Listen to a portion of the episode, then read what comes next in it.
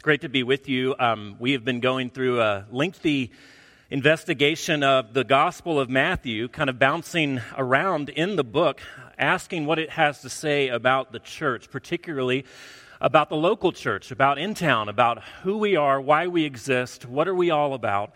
And we've been calling that the ABCs of in town. Uh, and when I was planning this series back in the winter, this was the sermon that I was most excited about but it's also probably the most uh, one that I fear the most as well. I'm worried that afterwards that everyone's going to be mad at me. So, because I think that I'm going to step on everyone's toes a little bit here, including my own, and maybe nudge in town in a direction that's a little bit challenging and maybe a little bit uncomfortable. And as I was preparing and reading this passage, I realized that it really sets up this episode of the Canaanite woman so well that I wanted to add that to our reading. So this is Matthew, our gospel reading, and we're going to read down to uh, verse 28, though you don't have the last eight verses in the bulletin. Then some of the Pharisees and teachers of the law came to Jesus from Jerusalem and asked, Why do your disciples break the tradition of the elders? They don't wash their hands before they eat. Jesus replied, And why do you break the command of God for the sake of your tradition? For God said, Honor your father and mother and anyone who curses their father or mother is to be put to death. But you say that if anyone declares what might have been used to help their father or mother is devoted to God, they are not to honor their father or mother with it. Thus, you nullify the word of God for the sake of your tradition. You hypocrites! Isaiah was right when he prophesied about you. These people honor me with their lips, but their hearts are far from me. They worship me in vain. Their teachings are merely human rules. Jesus called the crowd to him and said, Listen and understand. What goes into your mouth does not defile you, but what comes out of your mouth, that is what defiles you. Then the disciples came to him and asked, Do you know that the Pharisees were offended when they heard this? He replied, Every plant that my heavenly Father has, pl- has not planted will be pulled up by the roots. Leave them, they are blind guides. If the blind lead the blind, both will fall into a pit. Peter said, Explain the parable to us. Are you still so dull? Jesus asked them, Don't you see that whatever enters the mouth goes into the stomach and then out of the body? But the things that come out of the mouth come from the heart, and these defile you. For out of the heart come evil thoughts, murder, adultery, sexual immorality, theft, false testimony, slander these are what defile you, but eating with unwashed hands does not defile you. Leaving that place, Jesus withdrew to the region of Tyre and Sidon. And a Canaanite woman from that vicinity came to him, crying out, Lord, son of David, have mercy on me. My daughter is demon possessed and suffering terribly. Jesus did not answer a word, so his disciples came to him and urged him, Send her away for she, she keeps crying out after us. He answered, I was sent only to the lost sheep of Israel. The woman came and knelt before him. Lord, help me, she said. He replied, It is not right to take the children's bread and toss it to the dogs. Yes, it is, Lord, she said. Even the dogs eat the crumbs that fall from their master's table. Then Jesus said to her, Woman, you have great faith. Your request is granted and her daughter was healed from that very hour. Let's pray together. Lord, I pray that your Spirit would guide us, that you would pour out your grace upon us. Many of us woke up this morning and we had so many questions circling in our minds. We walked in here with anxieties and worries that we can't turn off, harboring confusion about who we are, about where we're going doubts about whether we'll ever be the person that we want to be or you want us to be. Some of us here are hurting deep inside. We feel abandoned, we feel like leftovers, and we need to sense uh, the presence of your grace. Though we may, may not fully be ready for your response, all of us have questions and we need answers. Would you let us sense somehow that you can be trusted and that you want our good? And that you want us to find in all of our questions and concerns to find you. Whether for the first time this morning or as one more step in a lifelong quest, let us open ourselves up to your word. We pray in Jesus' name. Amen. A few weeks ago, we looked at a passage, and the name of the sermon was The Decline and Fall of Christendom. That not only is Christianity not the dominant social force that it once was, that it's often the target of suspicion. Whereas people used to swear on the Bible, now there's a question of whether the Bible is even a moral document at all, whether the God of the Bible is someone to be worshiped and someone to be loved. And we've seen a rapid decline of individual denominations and churches, and an incredible pace of social change that's forcing the church to ask questions that it long considered settled. So we've been talking about a church that exists in that context and the tension that exists between a church that wants to be rooted and historically orthodox and respectful of tradition, that we're not making this up as we go along, but that we have spiritual fathers and mothers and those shoulders that we stand upon. Yet we can't keep doing church the same way that we've always done church and expect to survive. There's a need for great change, for contextualization, for reform, for renewal. And all of these words are good change and continuity innovation and tradition, reformed and reforming. But as in politics, we're often asked to choose between the competing sides. But for the church, the danger is in doing one and not the other. You see, there's a danger in conservation just for conservation's sake. This becomes an ideology that stands above the Bible and makes demands upon Scripture. You see, there's a difference in being conservative and conservatism. And in the same way, there's an opposite danger of just change for change's sake the denial of rootedness, where we stand above and over our mothers and fathers beyond us or before us. And instead of being liberal, that is, open to positive change, we become liberals and liberalism sets in. And so you see these two isms that exist above the gospel in the church. And we are normally taught to fear only one as Christians. We're normally taught to fear innovation, change, liberalism. But actually, both isms can obscure God's word. Conservatism can deaden its voice, where the church can't possibly speak to new situations, and the church becomes, in, becomes ingrown and self serving and self perpetuating. And the other creates a situation where everything's up for grabs. The church loses its churchiness, its connection with the vitality and the truth of the gospel. So last week we talked about how important it is to value conservation without conservatism, of being rooted deeply in a specific tradition and benefiting from the resources and the faithful exegesis of Scripture that's gone on before us. We talked about giving ancestors a vote, what G.K. Chesterton called the democracy of the dead. And so I want you to keep that in mind as I begin to push in the opposite direction to realize that I'm not fully swifting, shifting the pendulum all the way to the other side. Tradition does get a vote, but not a veto. That we're reformed, and that's important, but also reforming and open to change. Now, we see this tension in our passage in Matthew that we just read because Jesus is confronted by the Pharisees. These are the ultimate conservatives over the practice of his disciples not washing their hands before a meal.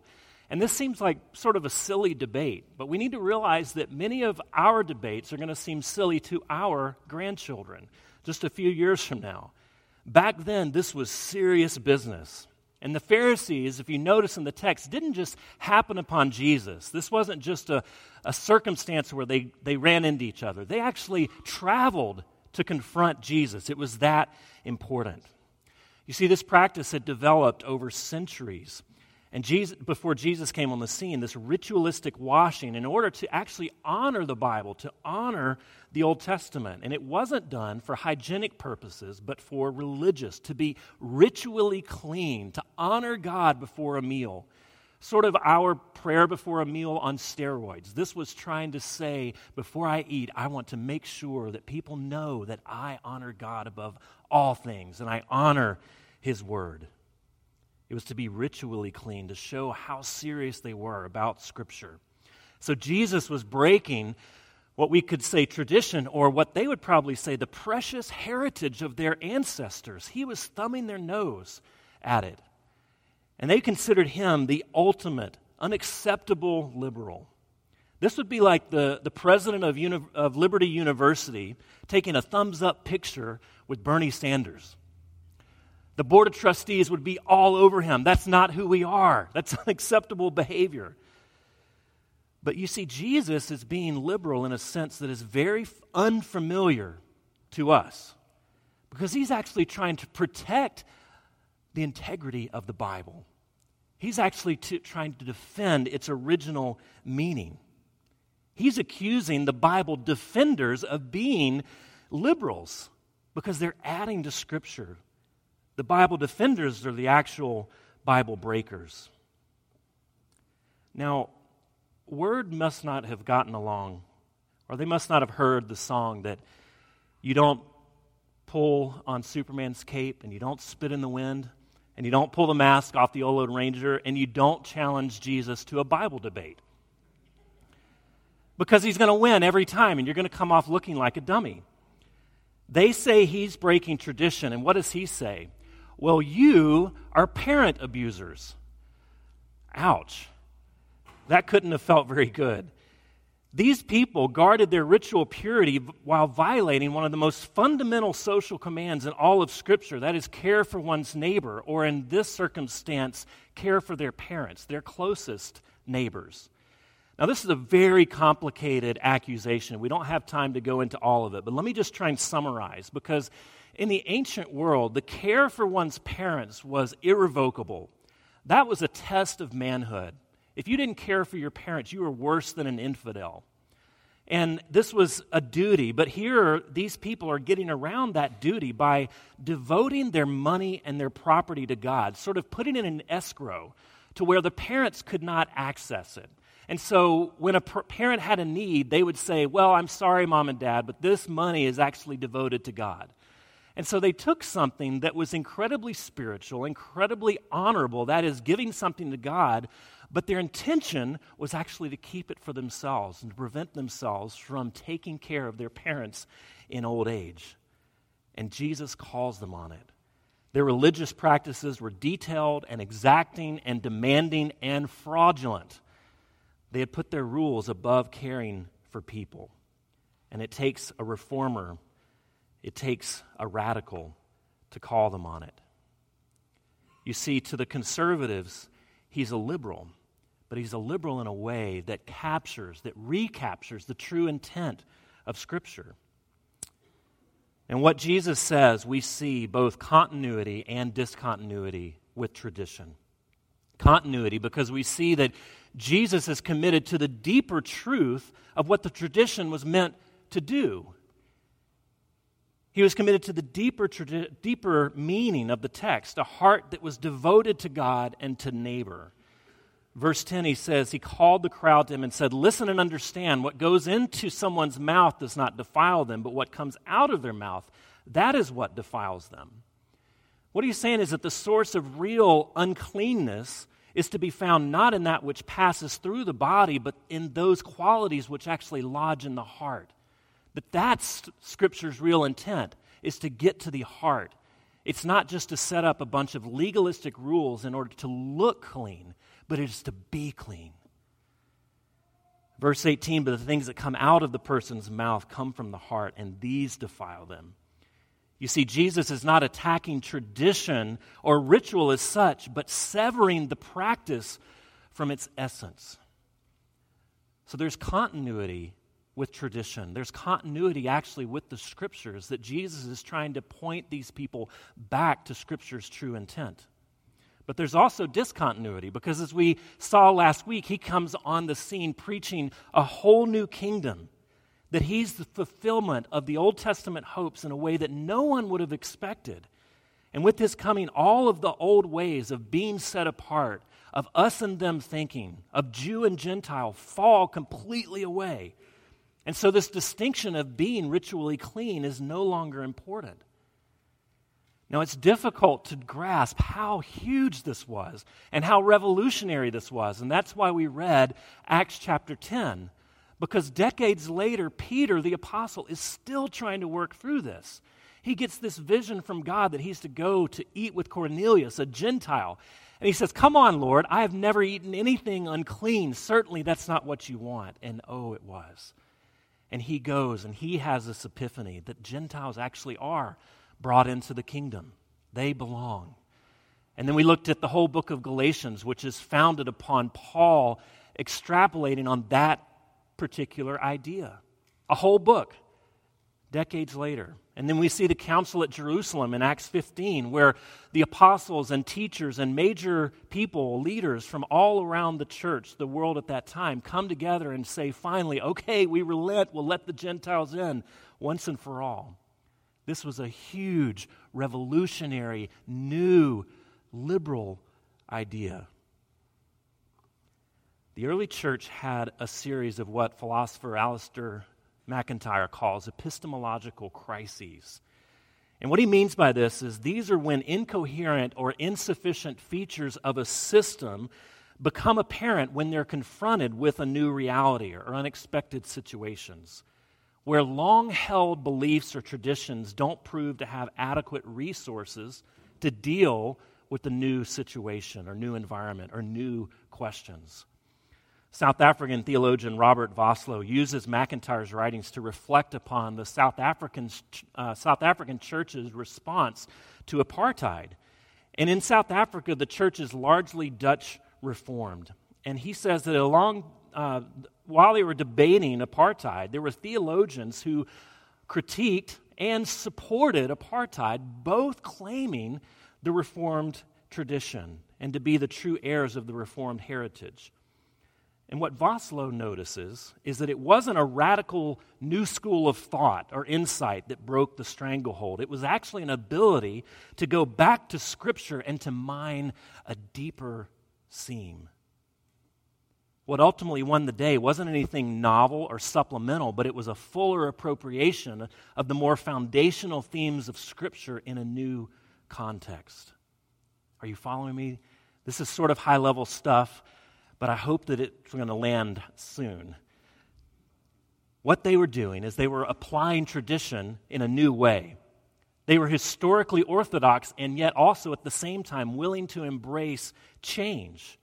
They were reformed and reforming, and they didn't see these two things as diametrically opposed, but that they worked in cooperation, and that a healthy church was both, not either or. You see, they had the conservative insight of mining tradition, the resources that they already had, rather than inventing something new. Yet they had this liberal tolerance for change, institutional change, where they were willing to say, no, this is wrong. And apartheid will not stand because of what Scripture says. And the church must be on the side of equality and the abolition of segregation. We see this in the early church. The same thing was happening where the passages that spoke, and there are those throughout Scripture, these passages that spoke of radical racial separation had to be renegotiated in light of Jesus. Suddenly, these overlooked or minimized passages became more prominent. Something new that was there the whole time, you see. It was easy to cling to these exclusionary passages until Jesus came and befriended outsiders and had meals. And Peter went and ate with Cornelius. And Jesus welcomed the Canaanite woman and healed her child. And when that happened, the church said, Aha, it's been there the whole time. You see, they begin to be able to see the underlying moral logic of the scriptures and not just simply taking isolated texts and trying to aggregate them to win against the other person. You see, conservatives could see what conservatism couldn't, and liberals could see what liberalism couldn't. And we see this thing happening throughout church history. We see the Reformation, where reformers uh, like Huss and Wycliffe and Luther and Calvin they weren't radicals. They, were try- they weren't trying to start something new. Their insights were actually very, very old. They went back to tradition and mined a deeper seam. But they were open to change and to reform. So now let's talk about the ABCs of In Town. How are we reformed and reforming? If you're new here, if you're not familiar with Presbyterianism or the Reformed tradition, the idea or the concept of Reformed is not a self congratulatory title that we say, we are the Reformed people, we've figured it all out. But it's a tradition within Christianity that finds its most significant theological linkage to the Reformation's emphasis on the supreme authority of the Bible, of the sovereignty and power and goodness of God, of the priesthood of all believers, that you don't have to study Bible under the Bible under a, a cleric, but you can study it and open the scriptures for yourself. Salvation by the radical grace of God and the extravagant welcome of all sinners. These are reformed principles, and they're important to our identity. But reforming also because we realize that we've been witness, witnesses to a Copernican revolution of social change in the last five to ten years. And some of our most cherished foundational documents are centuries old, written in a context that is completely foreign to what we're dealing with as a church today. They were written by educated white males in a feudal, monarchical, hierarchical North Atlantic context. And there's richness to be mined there, but it's also different because suddenly the church finds itself doing ministry in an ethnically diverse, multinational, egalitarian, pluralistic, postmodern situation. So, will it work to simply continue to just restate old formulations? These confession, do, confessional documents were written in a context where the struggles were not with the, those types of ideas. The struggles were between them and the Anabaptists, and them and the Catholics. And that's not the situation today. The Bible, you see, if it's even give, given a seat at the table of moral voices at all, is one voice among many. And because it appears to speak against homosexual practice, it's looked upon more and more as a relic, as regressive. But if these challenges, you see, were just external, if it was just the people outside the church that were asking these questions, perhaps we could put our fingers in our ears and say, yeah, yeah, yeah, and not listen and we could just continue to restate the things that we've said from the very beginning. But the problem is that the questions aren't coming just from outside, they're coming from inside, from you and I, and from our children. The questions are coming from the church. What do I do with a Bible that con- condemns my closest friend who is gay? Can I worship a God who commands his people to eradicate another nation? What do I do when I read historical accounts in the Bible that seem to be contradictory? How do I reconcile these texts of terror with the teachings of Jesus? What about evolutionary biology and modern astronomy that seem to undermine the history and cosmology of the Bible? If you're not asking these questions, your kids will. I promise you. And will we have the answers to help them? It's not just the outside world. And oh, by the way, if it was, this is the world that is made up of God's image bearers that we're called to minister to and bring the gospel to. How do we not only engage these questions, but reach out to those who are asking them? Diarmaid MacCulloch, who wrote sort of the definitive, authoritative uh, history of the Reformation about a decade ago, he says this, and I think it's a great idea or a great image. He says, Self styled traditionalists often forget that the nature of tradition is not that of a humanly manufactured mechanical or, or architectural structure with a constant outline and form, but rather that of a plant pulsing with life, continually changing shape, while at the same time keeping its same ultimate identity. What a beautiful image! That of a church that's pulsing with life, and it's responding to its environment and changing, but only changing within its own DNA structure. It's rooted, you see. Not conservative reentrenchment, resistance to change, resistant to change, nor is it liberal demolition of the entire system, but it's continuity and change. The church is a plant that is growing and flowering, but it can't and shouldn't escape its own DNA and become something different entirely.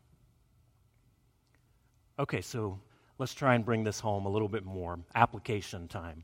And we'll wrap up here. a couple of principles. When reformation stops, deformation sets in. You see, we are all in the position in terms of the Bible to know the rest of the story, as Paul Harvey used to say. That we can read from Genesis to Revelation and we can see how it all fits together and we can systematize it. But the story inside the Bible is actually quite evolutionary and revolutionary. There are new insights along the way that people that came before and earlier in the scriptures have to say, Whoa, wait, what?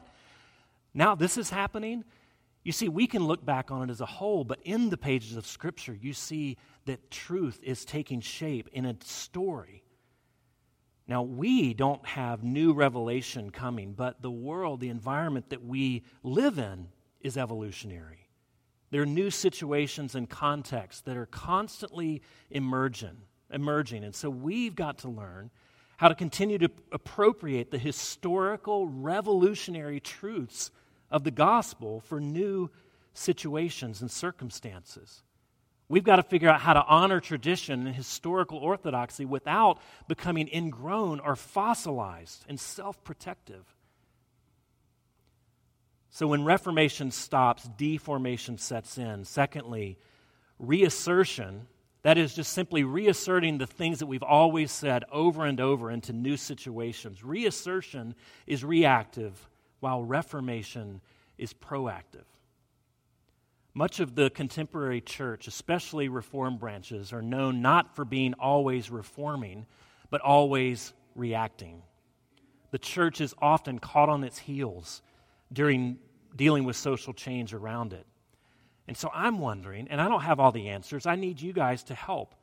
Can In Town be a church that's actively exegeting the surrounding culture and seeking to creatively bring the gospel to bear upon the questions and upon the needs and the burdens of our friends and neighbors in ways that they will understand rather than simply just putting the fingers in our ears and reacting or hiding? Reassertion is reactive while reformation is proactive. Third, reassertion locks us into the past, reformation connects us with the present. Reassertion locks us into the past. Reformation connects us with the present. And what I mean by this is that there is no golden age where the church had it all together that we just simply need to go back to and say, if we could just be like the reformers, if we could just be like the church fathers, if we could just be like the apostles. No, the church has always been messy. They've always been trying to figure it out, just like us. There is no golden age that needs to be recaptured. I was reading a book on reconciliation efforts during the civil rights and the time after the civil rights era in the Presbyterian church in um, southern Mississippi or in central Mississippi.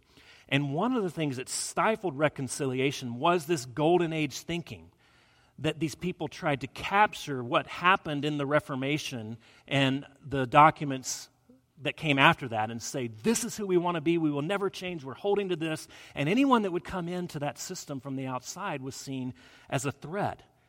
And one of the people said that the Reformed faith, as expressed in the Westminster Confession of Faith, is the purest form in which the gospel has been manifested since the days of the apostles. And he goes on to say that if one of the, uh, that he would have branded the apostles themselves apostates if they didn't subscribe to the Westminster Confession. That's Golden Age thinking. That's what Karl Barth called ecclesiastical romanticism. There's no golden age that we need to recapture. We stand on the shoulders of great mothers and great fathers, and we need to respect them and honor them, and especially honor the ecumenical creeds and those things that have come before us. We honor and value tradition, but it doesn't get a veto just because it's old. And then finally, we need to be reformed by the gospel. You see, the gospel says to the conservative that you are far more lost and sinful than you could ever conceive of, and no amount of moral reform will ever be able to solve your problem. It took the death of, G- of Jesus, the Son of God. That was what was necessary for your salvation. And to the liberals among us, God, it says that God is far more loving and extravagant and inclusive than you could ever conceive. He willingly gave up his Son for you. You see, the gospel is both conservative. There's one true way to God, one true Son. That the Bible is the actual Word of God and the gospel never changes. But it's liberal in the sense that the depths of the gospel can never be fully plumbed. And that mercy and love always trump justice.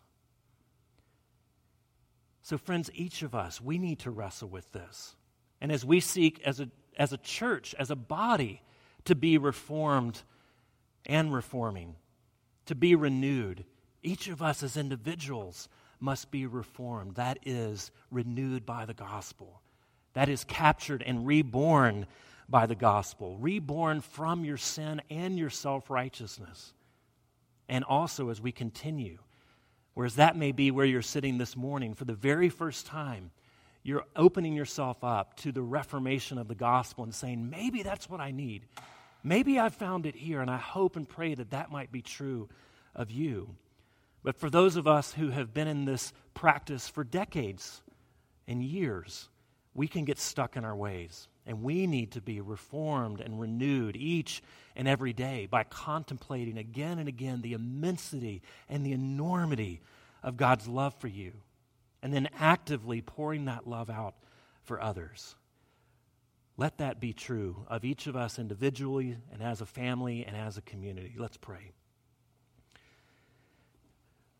Lord, through all of these big words and all of these uh, philosophical ramblings, Lord, I pray that you would use this sermon and use this text to meet us where we are, to draw us out of our selfishness, to draw us out of the ways that we seek to please you with our righteousness as well as our overt sin in which we run away from you, both as individuals and as a community. Renew us, restore us, revitalize us.